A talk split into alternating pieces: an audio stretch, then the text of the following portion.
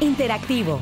Todo diálogo es un intercambio interactivo y en este espacio podemos tener un diálogo entre áreas y conocer aspectos de cultura institucional que nos interesan a todos.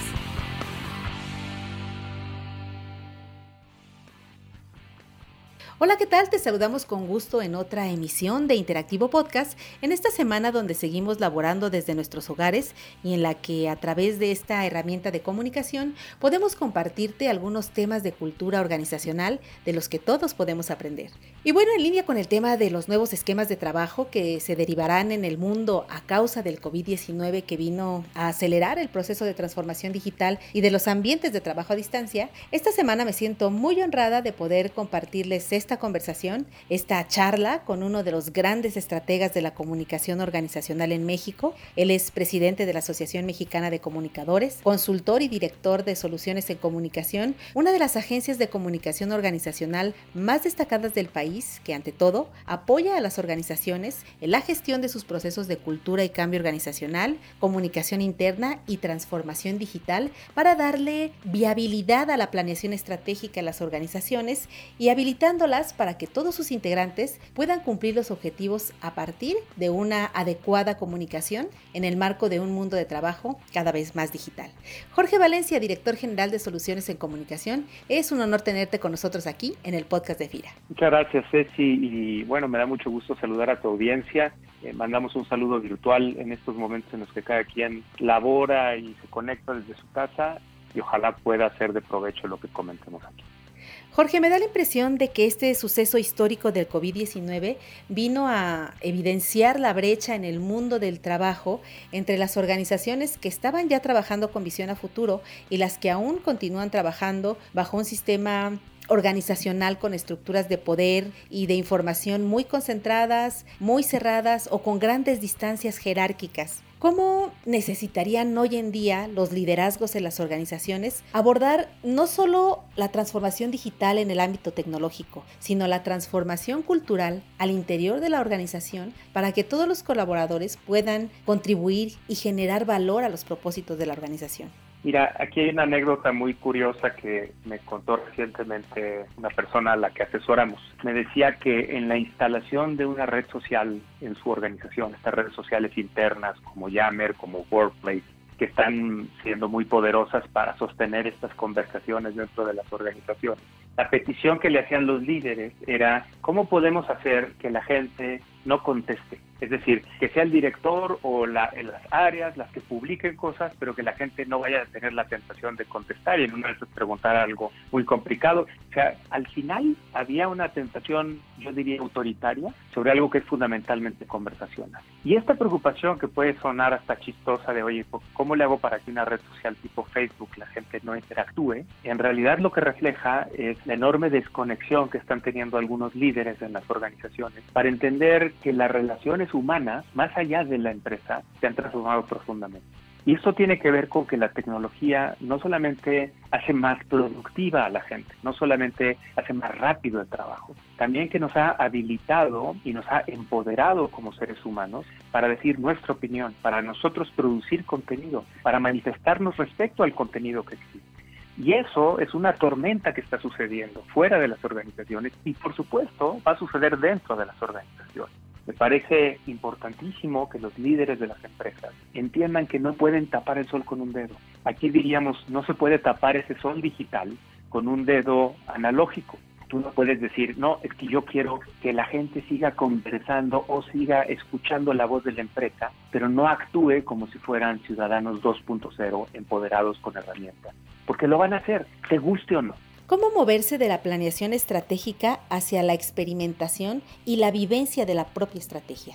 Yo creo que justo el COVID nos está diciendo qué tan dependientes somos de las cosas que no habías podido planear y que las organizaciones que van a sobrevivir, las organizaciones que tienen un futuro, no son aquellas que planearon muy detalladamente ese futuro en el mediano plazo o en el largo plazo, sino aquellas organizaciones que tienen la resiliencia, pero también la agilidad para responder de una manera mucho más franca, efectiva, creativa frente a un entorno que cambia radicalmente. Entonces creo que es importante en las organizaciones abrazar una actitud más de experimentación que de planeación, más de capacidad de apostar por nuevas ideas, por innovar y por lo tanto equivocarse y corregir, que tratar de controlar cada uno de los aspectos de la realidad.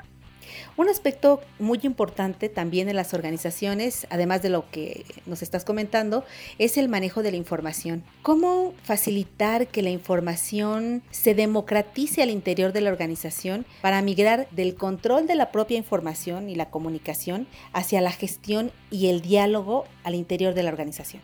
Mira, hay múltiples experiencias que demuestran que cuando las organizaciones actúan con mayor transparencia, construyen lazos mucho más importantes de confianza entre las personas y además que lo que terminan pudiendo perder es menor que lo que ganan en términos de la eficiencia productiva que logran. Si yo estoy esperando horas, días o a veces semanas por un dato que necesito para poder operar, porque del otro lado no se me quiere dar, que no tengo yo, se supone, suficiente acceso a ese pedazo de información, lo que haces es que vuelves a la empresa una caja fuerte, muy segura, pero absolutamente rígida e incapaz de reaccionar frente a lo que está sucediendo en el entorno. Y creo que de los temas que hemos venido hablando, de estos temas de empoderamiento, de estos temas de agilidad, tienen que ver con ese cambio de paradigma. Las empresas hoy se enfrentan con retos bien diferentes, en donde es mucho más importante ser flexibles y responder rápidamente que tener mucho control y estar muy estructurado.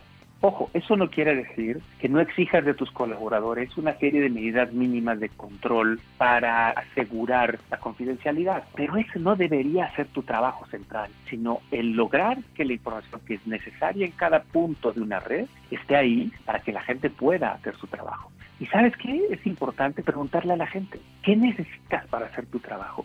hay un ejercicio interesante de escucha que las organizaciones pueden hacer para determinar qué sí es realmente crítico que fluya y qué otras cosas podrían no ser tan graves que no fluya. Ayúdenle a su gente a que les den esos mecanismos de innovación para establecer cuáles son los espacios críticos en donde tiene que fluir la información sí o sí. ¿Cuál es el rol y el propósito que juega hoy la comunicación interna en la cultura organizacional y en los cambios que van presentando las organizaciones? El rol del comunicador no puede ser ya meramente esa función operativa de alguien que pega cartel o de alguien que escribe algunos mails que nadie va a leer. Tiene que ser alguien que esté realmente conectado con lo que está sucediendo en la organización, proponiendo maneras de solucionar eso que le duele a la organización a través de establecer diálogos críticos dentro de la organización. Y yo también creo que en eso hay una transformación cultural muy importante. Las nuevas generaciones, y con eso no quiero decir solo la gente más joven, yo hoy pertenezco a una generación de mi edad que es diferente a las generaciones de mi edad hace 10 años, 20 años o 30 años.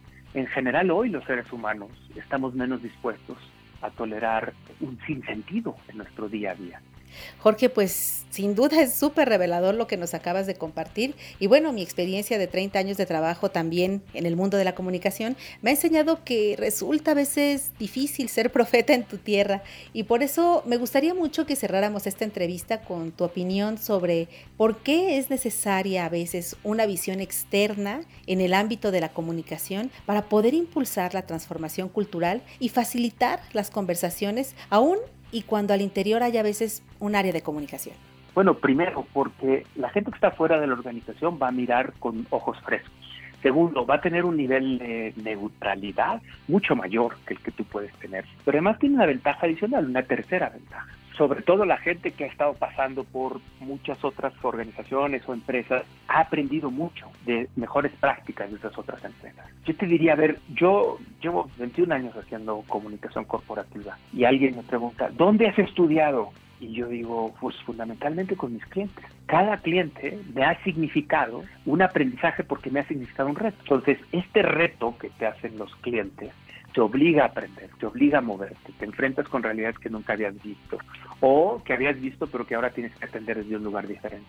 En todos los casos es necesario un externo, no, pero hay pocos casos donde no te va a ayudar tener una mirada externa. Por estas tres razones, fresco y una mirada más neutral y además porque te va a traer mejores prácticas. Sin duda tú conoces mucho mejor tu organización que un consultor o que una agencia que venga de fuera y le vas a tener que invertir en que ellos tengan ese empate contigo, pero ellos conocen otras visiones o versiones de la realidad que tú no has visto porque has estado metido en tu propia organización. Bueno, pues podríamos seguir platicando muchos aspectos contigo, Jorge Valencia, director general de Soluciones en Comunicación y presidente de la Asociación Mexicana de Comunicadores. Y pues ha sido muy enriquecedor el que nos hayas compartido tu experiencia en el aspecto de la gestión del cambio cultural, tecnológico y de liderazgo en las organizaciones que buscan, por supuesto, permanecer vigentes. Gracias nuevamente por esta conversación para Interactivo Podcast. Con mucho gusto, Ceci, les agradezco yo por haberme invitado a esta sesión este podcast. La verdad es que ha sido muy agradable tener esta conversación contigo. Y como cada semana, les invitamos también a que nos retroalimenten con sus likes, comentarios y sugerencias desde las páginas de Facebook, Twitter y LinkedIn de FIRA para que nos comenten qué temas les gustaría escuchar en el podcast. Se despide de ustedes Cecilia Arista y en la producción Axel Escutia, deseando como siempre para todos una excelente semana de actividades. Hasta la próxima emisión. Este podcast es una producción de la Subdirección de Promoción de Productos y Servicios de FIRA.